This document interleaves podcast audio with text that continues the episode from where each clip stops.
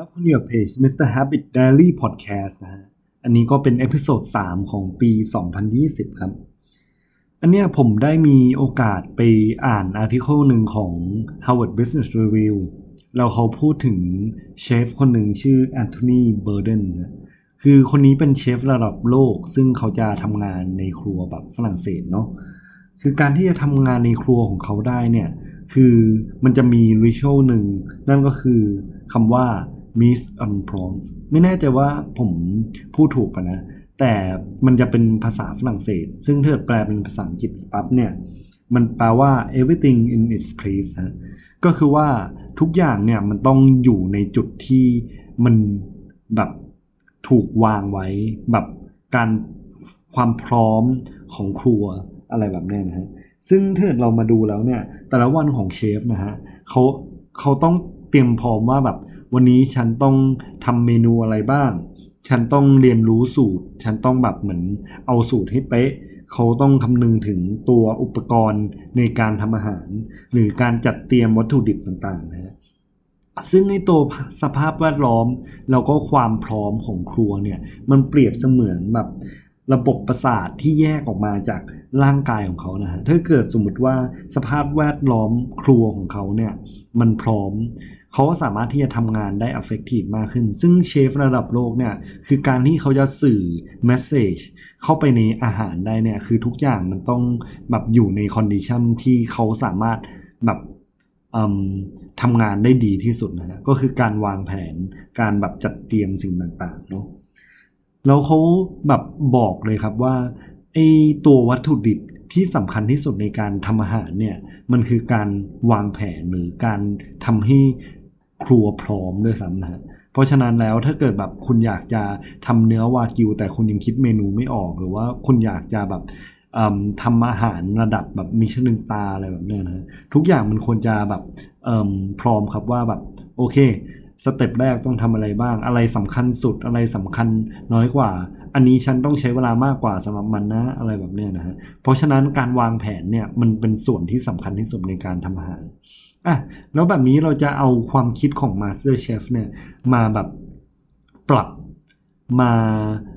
ใช้ในชีวิตประจำวันได้ยังไง เขาบอกว่าการที่เราแบบเริ่มต้นวันก่อนที่จะทำงานฮะ เราควรจะใช้เวลาแบบหรือว่าลองลองใช้คอนเซปต์ไอ้ miss and prawns เนี่ยว่าแบบเเราจะมาเตรียมตัว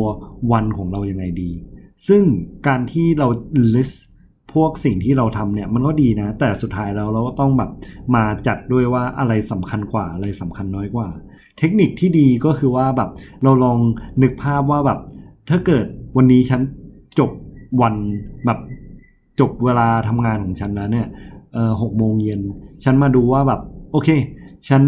ทำอะไรสำเร็จเราบ้าง ฉันทำอะไรที่ฉันแบบเออชอบ ซึ่งอันเนี้ยมันเป็นการที่เราแบบอยากจะรู้ว่า เออภาย แบบวันเนี้ยฉันอยากจะทำอะไรจริง ๆ อะไรที่สำคัญสำหรับฉันจริง ๆ นะเพราะฉะนั้นเราแบบพอเรามีความคิดในหัวว่าอยากจะทำอะไรปั๊บเนี่ย เราจะโฟกัสได้ว่าแบบโอเคสิ่งไหนสำคัญกับเราจริง ๆ นะ ซึ่งตอนนี้ถ้าเรามาดูแล้วนะฮะหลาย ๆ คนที่เริ่มต้นทำงานนะฮะ เขาแบบมาถึงตอนเช้าเขาทำอะไร เขาเปิดอีเมลครับเขาเปิดว่าแบบโอเค หัวหน้าฉันวันนี้ต้องทำอะไรบ้าง ฉันอยากจะแบบต้องส่ง report เหรอหรือว่าฉันต้องมาตอบอีเมลคนนี้ ซึ่งการที่เราเริ่มต้นวันด้วยการเช็คอีเมลนะฮะมันเป็นการที่เราแบบเหมือนก่อนที่เราคำนึงถึงความสำคัญของตัวเราอะเราไปคำนึงความสำคัญของคนอื่นนะว่าแบบโอเค เหมือน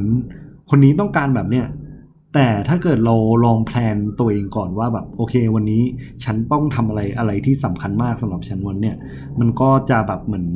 โฟกัสได้ว่าสุดท้ายแล้วโอเค เรามีส่วนที่แบบเป็นความสำคัญที่ฉันต้องทำนะ แล้วมันจะมีส่วนที่เป็นแบบความสำคัญที่คนอื่นเขาต้องการแล้วเราก็สามารถแบ่งได้ครับว่าแบบโอเค ด้วย 2ออย่างนี้ปับ๊บเราไม่ลืมความสำคัญของตัวเองนะ แล้วเราก็สามารถแพลนได้ว่าแบบโอเควันเนี้ยเราจะทำอะไรดี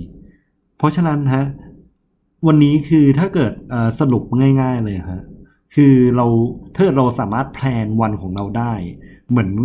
เปรียบเสมือนการที่เชฟเขาสามารถ plan สิ่งที่เขาต้องการทำในแต่ละวันของการแบบออ e r a t e ในร้านอาหารของเขาได้เนี่ย มันก็แบบสามารถทำให้เราโฟกัสในสิ่งที่เราอยากทำได้จริง ๆ และทำให้ตัวเรา